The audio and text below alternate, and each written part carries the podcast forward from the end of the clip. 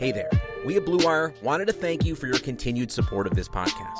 With over 90 podcasts across our network, we are committed to bringing you great content to fill that sport-shaped hole in your heart. To find more Blue Wire pods, search for us on iTunes or check out BlueWirePods.com. And remember, one day sports will return and it will be glorious. Thanks for listening.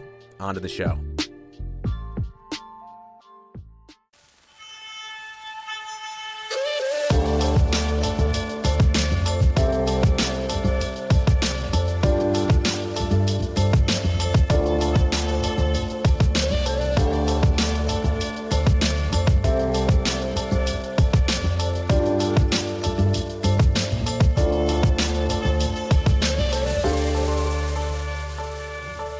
Fans, and welcome to another episode of Bulls HQ, a Chicago Bulls podcast on the Blue Wire Sports Podcasting Network. We are brought to you today by Bet Online and Blue Chew. Thank you to them for sponsoring the show, and thank you to you for joining us on this episode of the show. And I am joined to you today, as I always am, by a man who doesn't have a gambling problem. He has a competition problem. It's C. Red Fred, a.k.a. Fred Pfeiffer. Fred, how are you, sir? Living the dream, Mark. That's pretty good. Pretty good, man. I had a lot of good laughs over the last couple of weeks with some of your comments, I got to admit. But why don't you just embrace what NBC scientists have found out about your personality? You are the sleuth. You are the Jerry Krause. We don't need to discuss that again. We don't need to discuss that again. Are you sure? Yes. I got a good story for you, Mark. So, unfortunately, there was some heavy rainfall in the area. Yeah. In Chicago on the 29th, even on the 29th into the 30th, which I think was last Thursday into Friday. I'm losing track of the days now. And as I walked downstairs into my basement, I stepped on the carpet, and unfortunately we had flooding in the basement. So I lost some Bulls memorabilia, but you'll be glad to know that out of all the pictures I had of beloved Bulls, the Kirk Hinrich one was the only one that remained completely dry. So I don't know how it happened. It was almost as if God had, played a cruel joke on me and left me with that completely. Is the jersey that I purchased for you still in good condition? Yeah, that one I have upstairs. Unfortunately, I wish I would have left it in the basement. But yeah, so I thought you would get a kick out of that. Actually, I got the Jimmy Butler signed autograph is still hanging in there. But I was able to. I pretty much saved all of them, but I lost the frames and right. Everything. So it could have been worse. Well, look, I'm sorry to hear that, but at the same time, I'm glad to hear that your true prized possessions have remained in some functional condition. So that is good to hear, and particularly the Hinrich and the Butler ones. I think that more than anything else is good to hear. But look, I'm glad you're okay. Hopefully hopefully it's not too much of an issue. It doesn't cost you too much to sort out, and hopefully it doesn't happen again. But I'm glad your prized Kirk Hinrich memorabilia is well and safe. To that note, though, Fred, where is this much vaunted Kirk Hinrich song that we've heard so much about? Where is my Kirk Hinrich video that you were due to release by now but haven't? Wait, is it due yet? I thought I have until the season's over. Well, I mean, the season's over. Don't not play officially into the technicalities. But, yeah, just try to check in. The singers you brought up. I will absolutely. See, I had big plans this weekend finally to really dedicate to getting it done, and then this happened. So I had to tear up. We have a carpet in the basement, and I had to tear up as much as I could before I could hardly move anymore. And then I had to call some people to come in and finish the job. So I was unable to, let alone get my arms above my waist. So I couldn't finish the epic Hinrich song. But I guarantee it's coming. When it comes, it's going to change the world. I have a couple of really big hits to follow after it. It's going to be like the White Album of Bulls songs, I guess. I don't know what you would call it, parody songs. Yes, heavy emphasis on parody.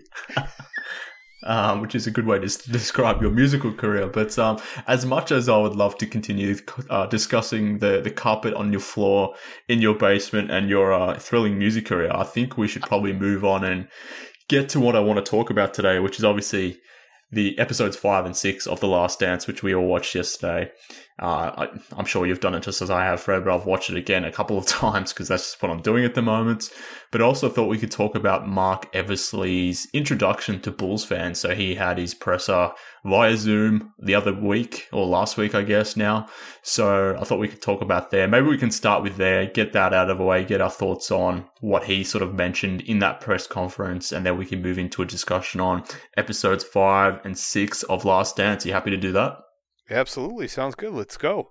Perfect. Well, let's start with Marc Eversley. So he made himself, along with Arturas Karnisoas, they made themselves available to media via a Zoom chat. Media was obviously pressing those guys on questions on how everything is going to run, why Eversley was the man for the job, all sorts of those things. And Eversley did a bit of a media tour last week, as much as he could online, I suppose. But I'm interested to hear from you what your initial thoughts of Marc Eversley were from you, because for me at least, I hadn't heard much of him. I didn't know much of his background beyond what I had read. I hadn't necessarily heard him express his basketball ideals and philosophy, but it was interesting to hear what he had to say. But I'm also interested to get your initial thoughts on what you thought on Marc Eversley and the way he presented himself. I thought he did a great job. You know, I didn't expect anything less from what I've heard about him. He sounds like a really smart, intelligent young man, and I'm really excited that he's going to be starting this job. But he said, I think, you know, out of everything he said, the biggest one was it starts and ends with winning. All this, you know, glad-handing and all this great stuff and excitement that we feel about the beloved Bull, if we're going 4 or 5 years out and the Bulls still don't have a winning season, all that's going to go right out the window. I don't think that's going to happen. I think there's enough talent here to turn it around pretty quick. But, you know, I think it's clear, and I think I may have mentioned this before in a previous podcast, if we have another move, if he, like they did, where, you know, imagine what would happen if we made a move like the Sixers did with Fultz. How do you think that would be taken in Chicago? We'd be talking about that for years. You know, it's not exactly the most, we talked about Doug McDermott for, you know, 2 non-all-stars. Think about that one, you know, so it all depends on how he does on the job, but I'm going to stay positive and stay bright and feel like, I feel like so far, I've been very impressed with what he had to say, but I didn't really expect anything less. Yeah, look, I kind of agree, but the overwhelming sense that I got from it was he's clearly going to be the PR guy to players from a Bulls point of view. And what I mean by that is when we hear Karnisoas talk, he's very blunt, he's very straight to the point. He may come off as cool and calculated, and again, we haven't had much experience with Karnisoas, but that's been pretty clear in his delivery in the first few weeks on the job, that he's straight to the point. He's very blunt about things, and I don't know if that's the way you should maybe approach it with all players. He obviously clearly has a great respect among players, but I think the balance that what Eversley will bring from having these relationships that a lot of people have mentioned, and the fact that I didn't know this, but the fact that I think was Vince Carter his best man at his wedding or something like that? There was some sort of close personal connection with Vince Carter, to the point where there's other examples of that too, where Eversley has sort of been able to establish himself as a player first type of personality, which I think will sort of go hand in hand in the way Karnisoas sort of wants to operate the Bulls from a more strategic standpoint. So I kind of got from listening to Eversley and learning more about him why he is kind of that right fit next to someone like Karnisoas, if that makes sense. Absolutely.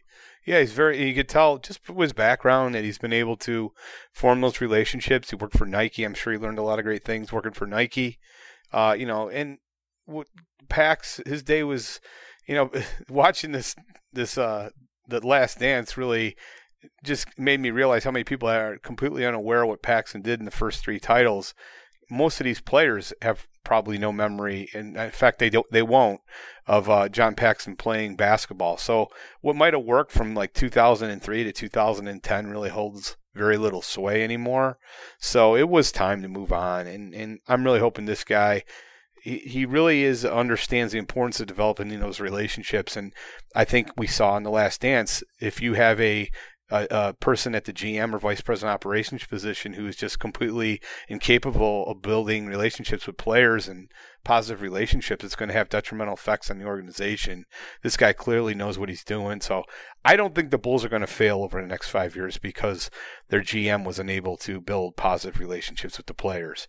I also like what he had to say about player development. That's clearly been, you know, a problem over the last few years. You know, Levine's, I think, improved, but I can't say that, you know, Markkanen or Wendell Carter Jr. have really taken leaps and bounds in improvement. In fact, I think you can make a case that some of them have regressed, especially Carter Jr. You know, I want to see these, and Larry, I want to see these guys get better, and hopefully he's going to really put a focus on that. It's clear based on what he says he will.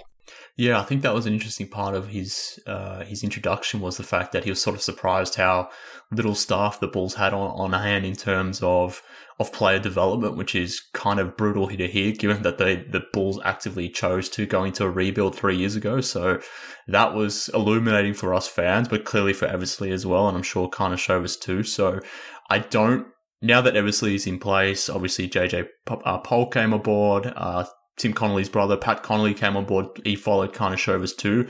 I doubt that is the last change that we will see from a front office perspective. I think there will be some more changes and additions to come in the coming weeks and months, but it's clear that there's probably going to be some changes on the coaching staff too. And that, outside of Jim Boylen, whether Jim Boylen is the coach or not, it's clear, or at least I'm hoping based on what Eversley sort of alluded to, that the coaching staff potentially is going to beefed up, whether that's Jim Boylen's coaching staff or someone else, because it just seems like they're under-resourced too.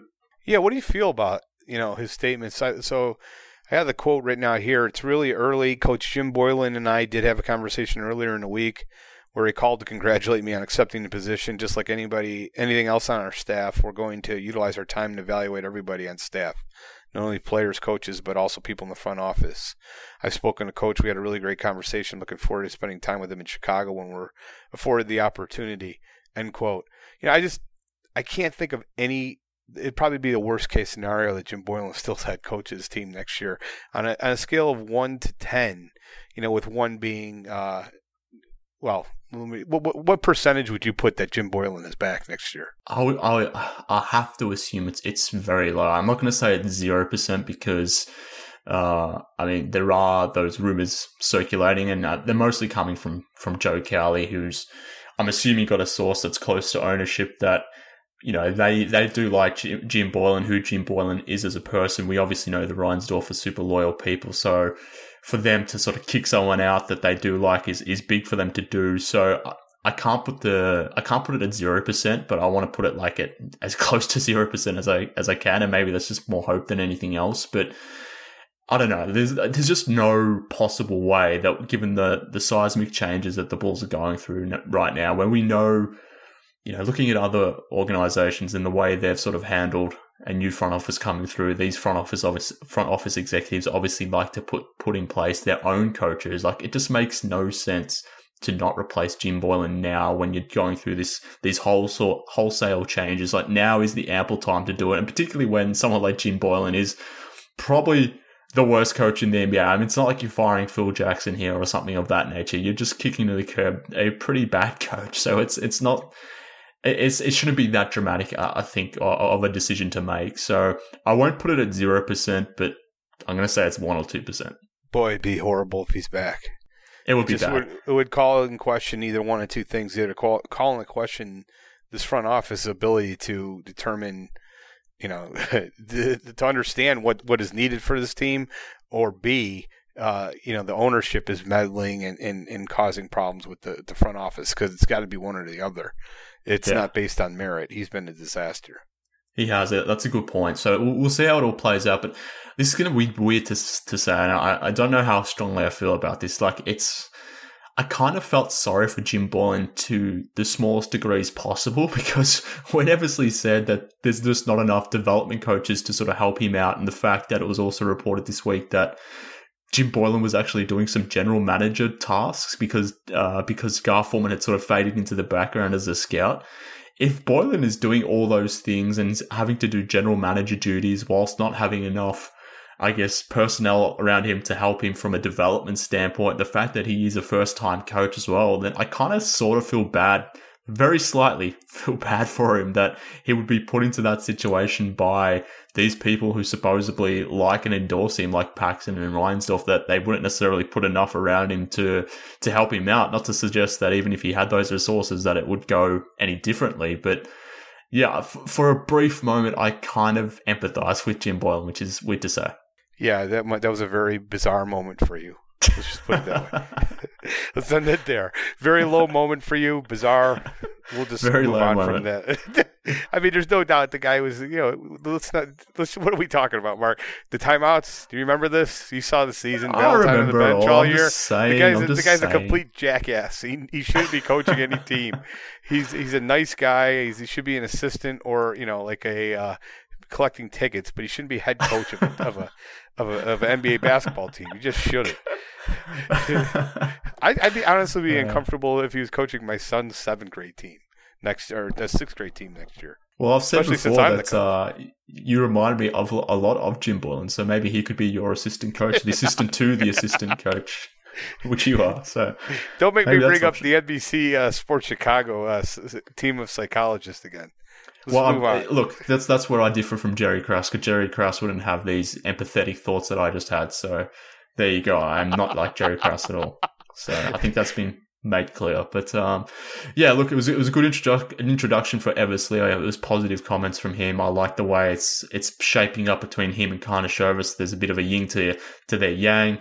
Both will front the media. Both will be sort of in charge of doing that. So we'll get both of their perspectives throughout all of that. So again, it'll be interesting to see how that dynamic plays out. But much like the Karnisoas hire, this seems to be like something that's heading in the right direction. I'm going to trust Arturas on this one, even though last time we discussed that the Sixers' decisions, whilst Eversley was there, well, who knows how much of them were his, but we haven't loved too much of what the Sixers have done whilst Eversley was there, and even during his days at Toronto, there were some odd choices that the Toronto Raptors made whilst he was there, probably more to do with Brian Colangelo than anyone else, but still, let's trust Karnisoas on that one. But do you have anything else that you wanted to talk about on Eversley, or should we move on to The Last Dance? No, let's move on to The Last Dance. I think we've said all needs to be said. All that matters is what he does going forward, and let's try to support him until he proves us otherwise. Yes, good point. I think that's the fair way to approach it. So let's move on to what I really want to talk about, which is The Last Dance, episodes 5 and 6. Those two episodes aired the other day. It pretty much continued off where we expected it to from episodes 3 and 4. We finished in 91 essentially on episode 4, where the Bulls had sort of won their first title. So typically, obviously, episodes 5 and 6 carried on from there, sort of showcasing the rise of Jordan and the Bulls from 92 into 1993. I'm assuming next week we're going to go into the details of the first retirement. So we went through those two championship years, and then obviously floated back to the final year, The Last Dance, the 98 season. So again, an interesting episode. I thought these were probably the best two episodes given their subject matter. I don't know how you feel about that statement. It probably wasn't as flattering to Jordan and the Bulls as maybe some of their previous episodes have been, but given the seismic subject matter of these two episodes, I thought it was actually the two best episodes. Yeah, I was kind of shocked at some of the topics they got into, frankly, especially with Michael making the final decision on this stuff. Like, one thing that's always irked me is this whole gambling discussion. Back then it irked me, and as I get older, I get more and more angry about it, and I just felt like it was so unfair. I was a caddy during these years, so my job to pay for my high school, I went to a private high school that I wanted to play sports at, so in agreement with my parents, I would caddy and work in the summer to pay for my tuition. And one of those days, right around 92 or 93, it was Jordan showed up at the course. He gets out of the car, and man, he just, it's I could still see it in my head, just seeing him get out, how tall he was, how impressive looking he was. It was like a awe-inspiring moment, like an angel appearing. And then he ran out in the course, and one of my buddies got the caddy with him and told me about the whole story. And he wasn't gambling any more money than almost every other member of that club was, the Beverly Country Club on the south side of Chicago. So it's like people are making a big deal about this. Hey, big surprise here. People with a lot of money gamble on the golf course. It happens all the time. And for people to make a big deal about it in 93, knowing how much money people were gambling on the course then, I thought was so unfair, so ludicrous. It was just outrageous to me. And I don't even know what the whole goal of the whole thing was other than to tear down someone that, I really respected and loved. So I'm curious to get your opinion on that whole situation with the gambling. What did you feel about it? Well, that was kind of the theme of also episode 6 and 5, but also 5. But it was clearly a story from Jordan's perspective of him being built up to be this super duper megastar. You know, obviously the biggest athlete maybe ever. And he was sort of coming to that peak of his powers to the point where he was almost untouchable from a media sense. So, and they alluded it to on the documentary that we like to build people up to then obviously bring them down. And it felt like, you know, the whole gambling issue was part of that, trying to find some sort of negative on Jordan, who had up until that point a pretty clean reputation. So there was the gambling issue. There was obviously the fact that he didn't necessarily, or he wasn't actively out there being an activist for the politician who was running against that abhorrent Republican Helms in Carolina. So Jesse Helms, was it? Was that his name? Jesse Helms, yeah. Yep. Yeah, so there was a lot made about the fact that, you know, Michael wasn't Muhammad Ali in the way he wasn't an activist. So in that sense, he was torn down for that. The fact that he wasn't using his profile to draw change on that seismic level. He just wanted to be a basketball player. And then from there was obviously the gambling issue. And that, to me, it was interesting that both topics were in there, but I think Jordan wanted to have them included in there because it just goes to show how difficult his life became, where he obviously transcended every athlete ever, became just this super duper megastar to the point where he couldn't live anything close to a normal life just from the sheer volume of attention he was receiving, but also the amount of scrutiny he was receiving to the point where, you know, minor things were built up and were built up in a way to bring him down. That was the sense that I got away from watching episodes 5 and 6. Yeah, I always it's kind of hard to, in today's era where athletes are so political and politically motivated, often are, and it's always such a big topic of conversation. I think it's hard for people to understand that it really wasn't that way. I didn't feel that way in the late 80s and 90s. I mean, you brought up Muhammad Ali, and absolutely he was political, but he was almost forced into it because they took away his livelihood. He decided not to go to Vietnam, and they stripped him of his title. So it was a completely different situation, and then he became politically motivated. And I'm not saying that it was, Jordan should have been the same way as Muhammad Ali, but it was a completely different situation. You know, Muhammad Ali was a victim just in retrospect, a horrible decision to take away, ban him basically from boxing for 3 years. I'm not entirely sure of the circumstances around it, but I do remember in 91, Michael was so universally beloved that for him to wade into the political scene, I mean, that's not something that a lot of players did. Walter Payton didn't do that in Chicago. There were a lot of great icons in that era that just didn't necessarily get political. Bo Jackson was huge in the late 80s, I remember, and you know, these were never topics of conversation. So I'm not saying that there was talk that he should have been involved, more politically involved, but I don't know if he. I just think it's unfair to often criticize Michael Jordan. It seems like there's always a way you can criticize him for no matter what he did, and I think it's just unfair in retrospect to do that 20-some years later, 30 years later. Yeah, I mean, he alluded to that fact in the doco. He basically said, no matter what I would do, whether it was speaking out or not speaking at all, there was always going to be something that disappointed someone. And even Barack Obama alluded to it as well, where he sort of suggested that in the US, that, you know, if an African American was to rise to some sort of prominence, that they almost had to do so on certain terms, or, you know, they carried an extra burden and they had to adhere to a certain way. So he could understand why maybe Jordan towed that line. I didn't necessarily want to be an activist. So, yeah, it's an interesting conversation. It's obviously a large conversation. It's one we could spend an entire podcast discussing whether we should be looking to athletes like Jordan or anyone else to actually be an activist of sorts. Sometimes when they are, we like it. I mean, some of the things LeBron James has done has been amazing to see. We also see LeBron sort of with the whole China and Hong Kong issue. That was maybe not so great from LeBron being an activist standpoint. He received a lot of criticism for that, which is probably what Jordan was alluding to, where the fact where no matter what you do or say, there's going to be someone that is going to come after you, no matter what your stance is. Obviously, the whole Republican buy sneakers too comment was filtered into the conversation too. But there's one thing I do want to say. There's no question if LeBron had stepped out and actually called out China, that would have been a lot more.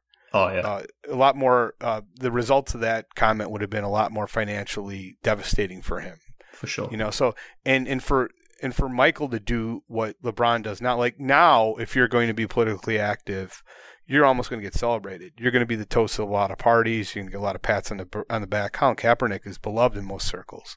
Most of the people I know love him.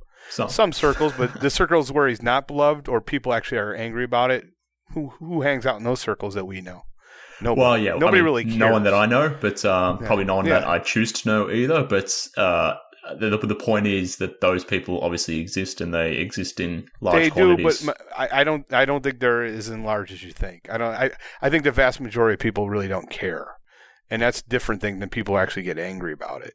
Yeah. Michael Jordan, if he would have done something in 1991 in this situation, maybe not in the Helms case since it's local politics, but let's just say it was something else. The ramifications would have probably been a lot more severe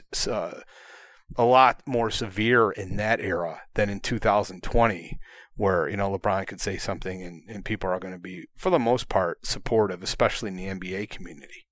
So I don't even think it's even remotely apples to apples. And if that's part of the comparison or the discussion between LeBron and Michael, it's completely unfair. Yeah, maybe. But I guess he's the nearest facsimile to Jordan at this point, maybe from a talent point of view, but even just from a pure, athlete gravity standpoint. So that was the overwhelming theme for me, that just how much burden Jordan... how much of a burden Jordan had to carry as being this cultural icon, which I want to talk about a little bit more in detail from a basketball standpoint. But before we do that, let's tell the listeners about this week's sponsors. First, let me tell you about Bet Online. With currently no NBA, NHL, or MLB, you might think there's nothing to bet on. Well, you'd be wrong. Our exclusive partner, Bet Online, still has hundreds of events, games, and props to wager on. From their online casino to poker and blackjack, they are bringing Vegas to you. Missing the NFL? Then no problem. Bet Online has live, daily Madden NFL 20 simulations you can bet on. You can also still bet on Survivor, Big Brother, American Idol, stock prices, and even Nathan's hot dog eating contest. All of that is open 24 hours a day, and all of it is online. Use promo code BLUEWIRE to join today and receive your new welcome bonus. Bet Online, your online wagering solution. We are also brought to you today by Blue Chew. Guys, looking to last longer and go a few extra rounds? Get to BlueChew.com. BlueChew.com has the first ever chewable that brings your performance in the bedroom to another level. They've got the same active ingredients that are in Viagra and Cialis, so you know they work. And since they are chewable, they work faster. You can take them anytime, day or night, even on a full stomach. Plus, you don't need to go to the doctor's office or spend time waiting in a pharmacy line. Blue Chew's online physician is free of cost, and once approved, your order ships straight to your door in discreet packaging. Here's a great deal for you guys. Visit BlueChew.com and get your first order free when you use promo code BLUEWIRE. Just pay $5 shipping. Again, that's BLUEChew.com, promo code BLUEWIRE. All right, back to the podcast now. We were talking about Jordan's gravity as an athlete, as a cultural icon, and I think that was the other key takeaway of episodes 5 and 6, where it, I guess after 91 into 92, when the Bulls won their second championship, they went back to back. That is when Jordan really started to take off as a global phenomenon, I guess, and that in part was due to the Dream Team and all that sort of stuff as well. So I want to talk about that and the fact that, how big that the Dream Team was for international basketball. But I think another interesting thing as well was, I don't know if you got this sense, but who the hell knows if Nike is what it is today without Michael Jordan? I think that was an interesting aspect of episode 5, the fact that he obviously signed with Nike. Nike were a smaller startup at that point. They aren't what they are today. And I just, the overwhelming thing that I keep thinking about, you know, Jordan when I watch these documentaries, how much money he's made, not only for himself, but for everyone else. I think about Nike. I think about Chicago Bulls, Jerry Reinsdorf, obviously. But yeah, that was another thing I was thinking about is, what the hell is Nike without Jordan at this standpoint? Yeah, there's so much, Mark, that that not just Nike. I mean, the whole city of Chicago owes to him. Yeah. And I brought this up. I don't know if you noticed that one police, the former police department, who was his security head, who was betting with him, who gave the shrug when he won the bet. That guy, I read an interesting interview. That guy passed away actually earlier this year. Yeah, that's right. Yeah. But there was a really interesting point of the article that I was reading in Complex.com, where he was talking about when they went into his old restaurant, how everybody I'll actually read it directly from here. Let me get it. Give me 1 second to find it. But basically, it was basically saying he'd walk in there and the whole city would stand up and start clapping. The whole restaurant would. And it was like, he brought so much financially to the city. I remember it before, Michael. It wasn't to the same level it was in the 80s. It wasn't. It was a lot. You haven't been to Chicago yet, but most people who have visited Chicago that I know always say the same thing about how clean it is in the areas that, you know, where most people visit. And it wasn't always like that. You know, I remember in the 80s, it wasn't the best city probably in the United States. And you could argue that due to the financial ramifications of people coming to visit the city due to Michael Jordan, the popularity of Michael Jordan had a massive effect on the coffers for the city, the amount of people who would visit and stay at the hotels. It just brought in a tremendous amount of income when, especially at a time in the winter when most people weren't coming to the city. So I always said there's two people who did more for the financial growth of Chicago, that outside of the actual political sphere would be Michael Jordan and Harry Carey. Harry Carey basically did a advertisement for Chicago Cubs, brought tons of people into the city to visit Wrigley Field, and the same thing with Michael Jordan. So the ramifications of what he did go far beyond just basketball. It's in the billions, I'm certain. Oh, 100%. I mean, we already know these things. We're seeing the way it's packaged in the documentary. It just clicks again, and it's like, oh yeah, he did that. Like, he's indirectly related to this, or he had this impact on this company. He made them billions. We can talk about the Bulls. The Bulls are a global icon because of Jordan. I am sitting here today talking to you, a guy in Chicago. We're doing a Chicago Bulls podcast because of Michael Jordan in a weird, crazy way. So not to suggest that Michael Jordan has made us billions just yet, Fred. But maybe once this podcast maybe takes off, maybe we can send something over to Michael as a bit of a thank you. But I'm pretty sure though, Mark, you know, there's not an Australian and some guy in St. Paul who are talking about the T-Wolves. You know what I mean? Like, I'm pretty sure they do not. You know what I'm saying? Maybe. Well, you don't think Tom Thibodeau's impact on the Timberwolves bear the fruit of several successful podcasts? I just know the Bulls are a world brand because of him. Without Michael Jordan, they never achieved this, and it's had ramifications for decades. You know, that's why we're talking about it now, and that's why they're so beloved.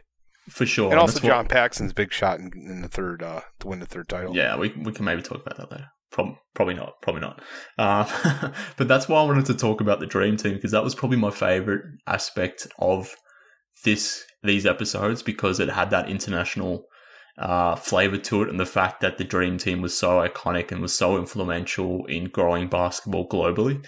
And for me, being in a completely different continent to you, obviously talking to you about a team in your continent, about an NBA team that Michael Jordan played on. Obviously, the Dream Team means it means a ton, obviously, for the US based people, clearly. But even for someone like me, there is some weird connection to a Dream Team like that. So that I found interesting to watch back, and those practices and the footage that they did include of those practices, how Michael or how the transition of greatness from Larry and Magic to Michael was sort of occurring right there in those practices. And then that is when Jordan became the clear alpha of alphas in the NBA. I thought that was really interesting. And I could just watch the Dream Team stuff for hours upon hours.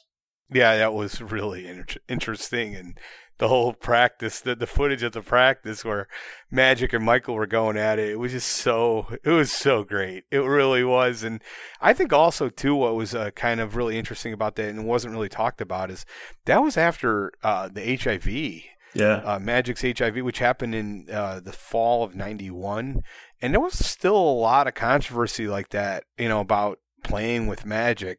I'm not sure if it was still at that point, which would have been 92, summer 92. But, for Michael and those guys who embrace him and to, kind of erase, it really erased a lot of the stigma around it. I think it was a very positive thing. And obviously, thank God Magic's still with us today. But even at that time, we were all worried he was going to be dead within like 2 or 3 years, Mm-hmm. So it was a really interesting situation. But I loved that whole how they were going at it and everything, and then he just established himself as the true alpha. It was so fantastic. Although I thought he did that clearly in the finals before that. Yeah, And the 6 threes in the first game is just so mind blowing to me. I still can't believe it happened.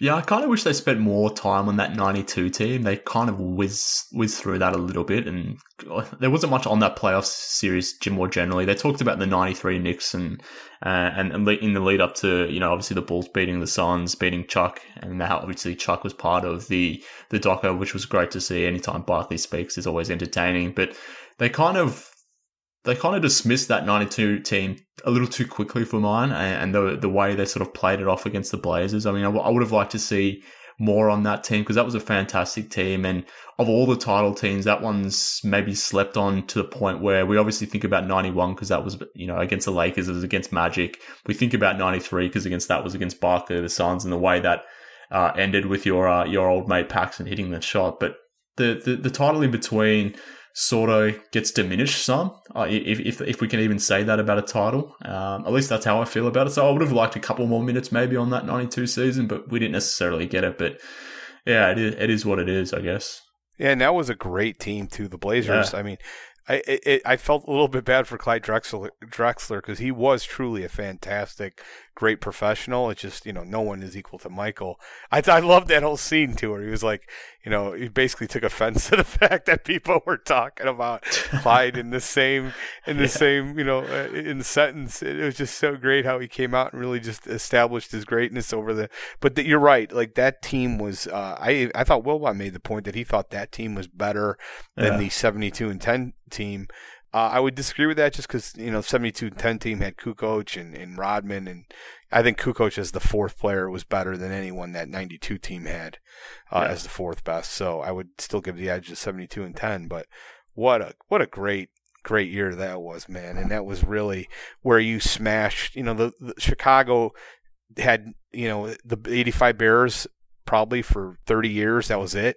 I think between 1963 and 1992, they only had the 85 Bears, and for him to win two in a row in 91 and 92, it smashed all the associations of Chicago being a loser city forever.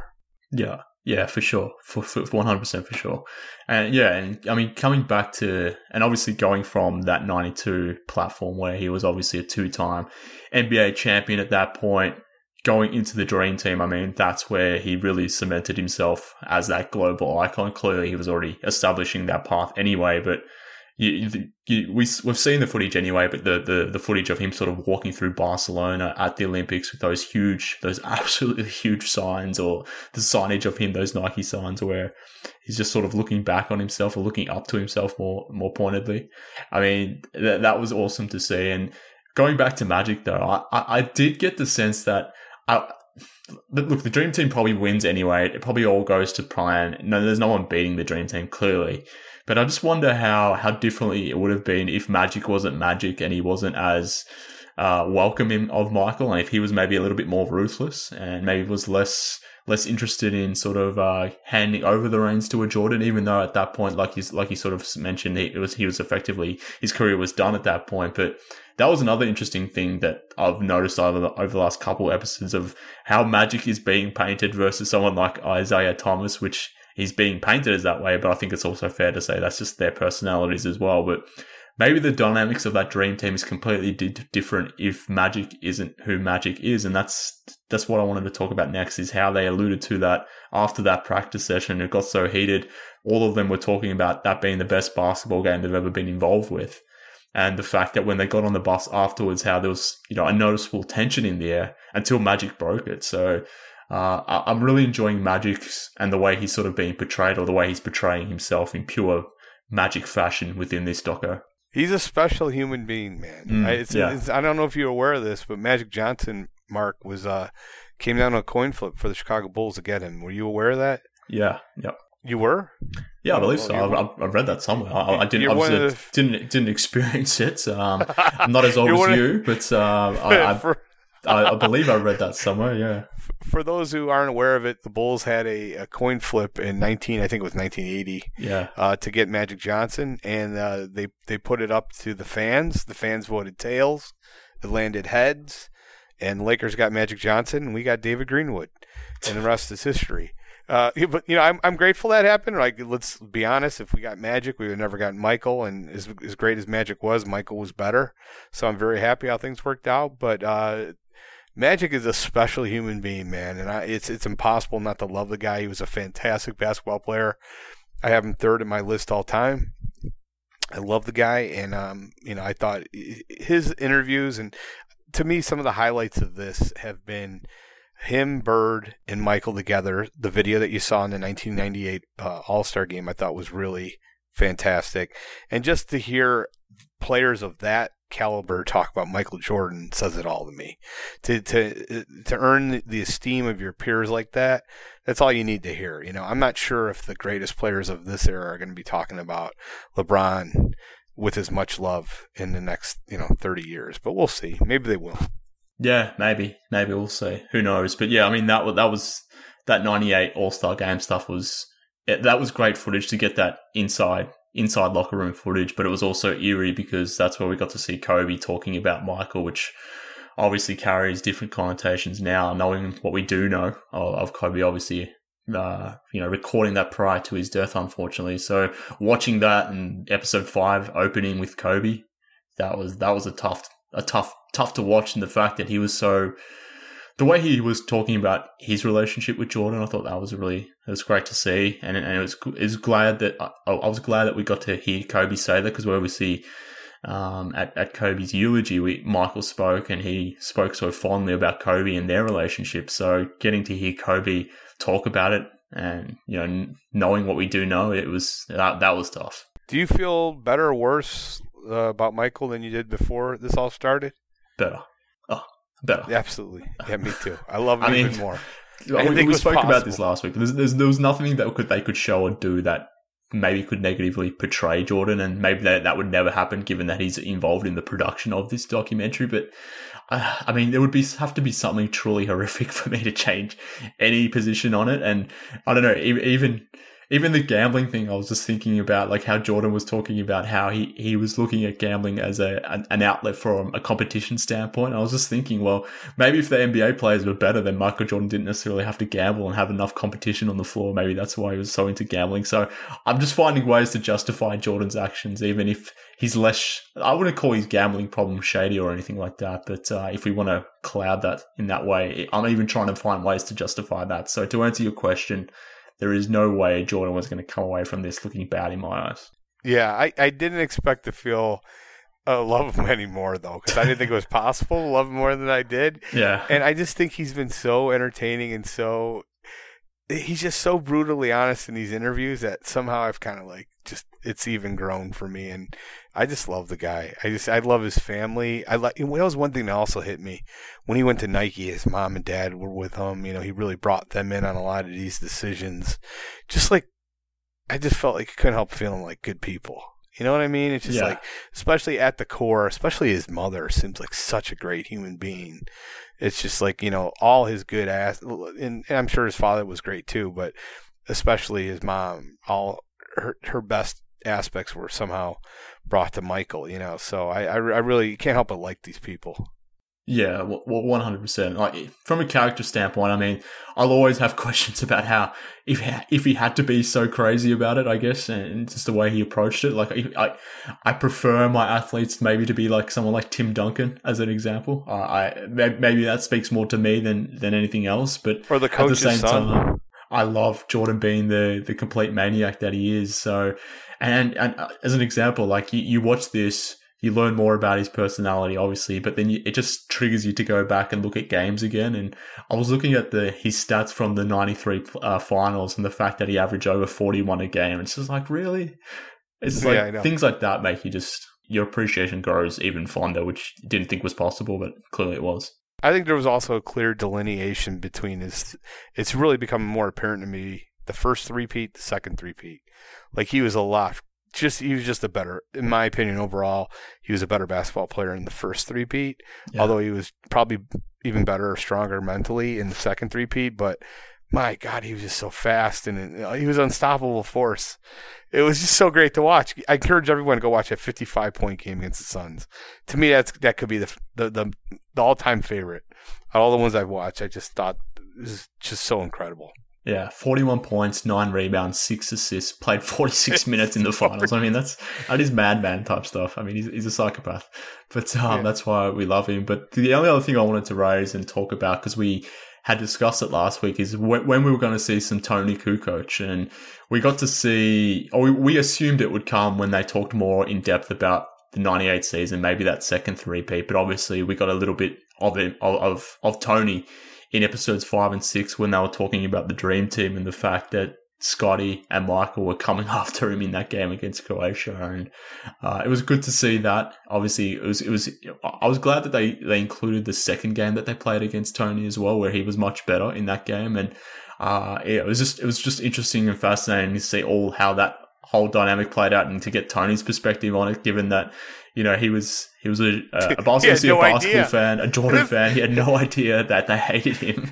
And the way he was sort of introduced to the two guys that he would end up playing with and two guys that he would win championships was, I thought that was really funny as well.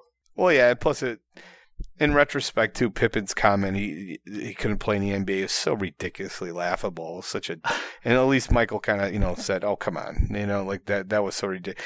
I just thought, big picture, it's the incompetence of Krause, even when he correctly identifies a fantastic player like Tony Kukoc in one of his shining moments, his stupid personality and his inability to get along with other humans caused them to hate him so much that they embarrassed the guy, you know. And I'm glad that Tony, I thought, was really put in a good light, you know. Wilbon said he came back, you know, I thought brought up a lot of good points, and he came back.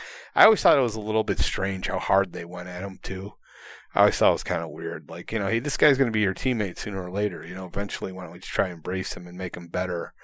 But it just says a lot about Tony Kukoc. He's seen a lot worse than this, you know. Yeah, I mean, that was something I was thinking about when watching these scenes was, I mean, you could probably say Pippen and Kukoc were the best two moves that Krause made. And fact that both of those guys and the way they were introduced together, and you think about the way two draft picks nowadays and the way you would ideally hope to have two guys come together to sort of form your franchise. You would hope they'd come together as a unit, not necessarily as competition or Pippen being threatened by Kukoc from you know, him taking his spot, but also, you know, taking money away from the table, given that how enamored Krause was with Kukoc at that point and what that meant for Pippen, and obviously how Jordan and Pippen felt about it. So I completely understand why they were psychopaths about it. But yeah, it does speak to the fact that it all came down to Krause and his inability to manage personalities or manage his own personality, maybe. But there, that was interesting. And I guess the other takeaway for me was how good Kukoc was and how much he probably sacrificed his prime on those second three-peat teams and how good he potentially could have been. And I was just thinking about how good and skilled he was. And just in my own head, I was putting him on the current day Bulls. And I mean, if he was on this current day's Bulls, he would be so far away the best prospect on this roster. That's how good and skilled he was. No doubt. I mean, I always said, you know, I wrote that incredible article about the most underrated players in Bulls history. And that's one of my few regrets is I didn't put him at number one. You know, a little recency bias there. I had Gordon number one. Tony was a better player, and there's you'll see. Hopefully they'll focus on this. And Game 7 against Indiana, we don't win title number 6. We lose to Indiana if Tony Kukoc doesn't come through and, you know, put up an incredible performance and get 21 points and saved us in the third quarter. Also, Game 5 against Utah in the finals, I think he had 30 points on like 14 shots. He was absolutely outstanding. He was 7-11, 3 or 4 from 3 against the Pacers for 21 points. And then he had 30 points on 11 of 13 shooting, 4 6 from 3 against the Utah Jazz in Game 5. A loss at home, but man, I mean, how do you just incredible performances there. He was really playing at such a high level. He just had no faults on the offensive end. That's something I always bring up. You know, defensively, he did have some deficiencies, but he could pass, he could shoot, He could rebound. I love the guy. Oh, yeah, for sure. I mean, I'm predisposed for loving any European player who's, you know, absurdly tall that can pass like a guard. So I just absolutely love those players. And obviously, Tony was that. Could shoot, could pass, could do everything you needed on offense. It was a triple threat. And just came over and was prepared to be, you know, the ultimate teammate, the six-man type player for this team. Just, you know, it ultimately sacrificed his numbers to get rings. And he probably could have been a better player, let's say, or had more vaunted numbers on a different team. But not to say his numbers weren't very good for the Bulls, because they were, particularly in the minutes he was playing. But, yeah, I watching Tony in the few minutes that he was on the screen, I came back with an overwhelming fondness for him as well. So every Bull that I've seen thus far, I keep, you know, their legend in my mind, at least, that keeps growing, where my level of detest for people like Krause and more so Jerry Reinsdorf, that continues to grow as well. So it'll be interesting to see where that sort of positions itself after episode 10. But I've got a feeling that after we conclude this docu-series that I'll be ready to be extremely, extremely angry at Jerry Reinsdorf. Yeah, I don't think there's any way around it, especially when you see that, I mean, you saw in this episode, it was in the middle of the season or right around the All-Star break that Krause reiterated that Coach Jackson would not be back, Phil Jackson would not be back, and if Michael decided not to play, that was his choice. It's like, is this bizarro world? Like, what are we talking about? What is this? Why weird. Is this jackass? And they also showed after the 92, it was either 92 or 91 when they were celebrating, he's talking about organizations winning championships again. You know, just what a jackass. Like, he's talking about the equipment manager, like, almost putting them on equal footing as these players. It's just so incredibly stupid. You know, like, just shut up. I don't even watching it now, it's almost incredible. I mean, I was angry then. I'm almost just like incredulous now, like this actually happened. Yeah, look, I don't have too much of a problem with the whole organizations win championships thing. So I know what he's trying to say there, even if he's coming across as a bit of a dumbass there. But I understand his point there, and I mentioned it before, but the Raptors are exactly that. They're an organization who won a championship. Obviously, Kawhi, he was a big part of that and the main reason for that. But, you know, we talk about Masai, we talk about their coaching and how that sort of impacted everything. So I got what Krause was saying there, but they had an element in episode 6 where they had a quote from Jordan where he was essentially saying, I'm paraphrasing, but the fact that they have not been very loyal to him from a contractual standpoint or not, or wanting to move on or break up the team. I can't remember the exact quote, but he was sort of alluding to the fact that he's been more loyal to the team, to the city, than the team has been back to him, which is just, it is weird to continue to talk, to think about that and talk about that. And that is, I'm assuming, where this is going to head in the next couple of episodes here, but I just get that overwhelming feeling again, after taking it in all, thinking about how it all ended, thinking what could have potentially been. It's just, yeah, it's wildly, wildly frustrating, Fred. It is, especially now I'm sitting here and I see breaking news, I guess from his unpublished biography, Jerry Krause details similarities with Michael Jordan. Oh, my God. So I haven't even read it yet. I'm just going to let that sit, and we'll end on that. But There aren't any similarities, Jerry. My goodness. Holy smokes. No, not many that I can think of. Besides, they have two lungs, maybe?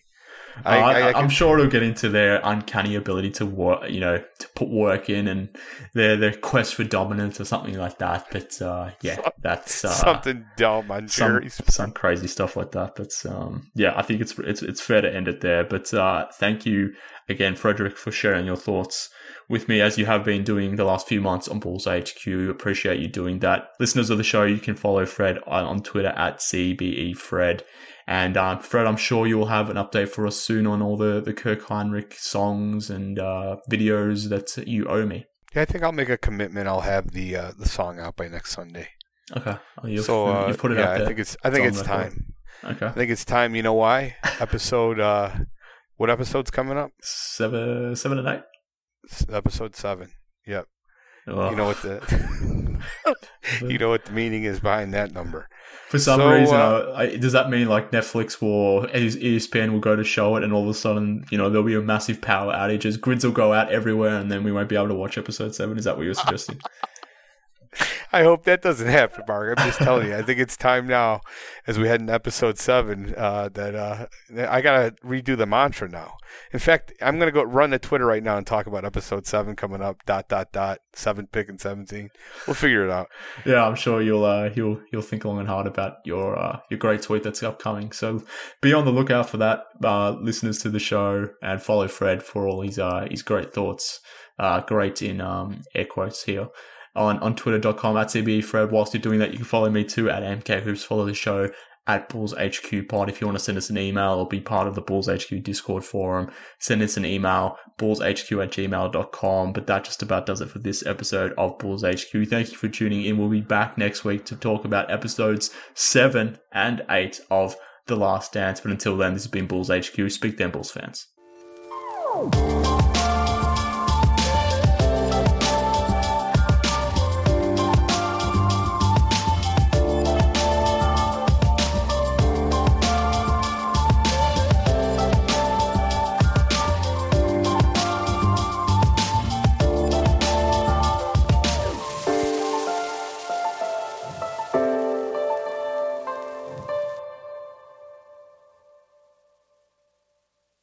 Mira Rose Davis, historian and co-host of the sports podcast Burn It All Down.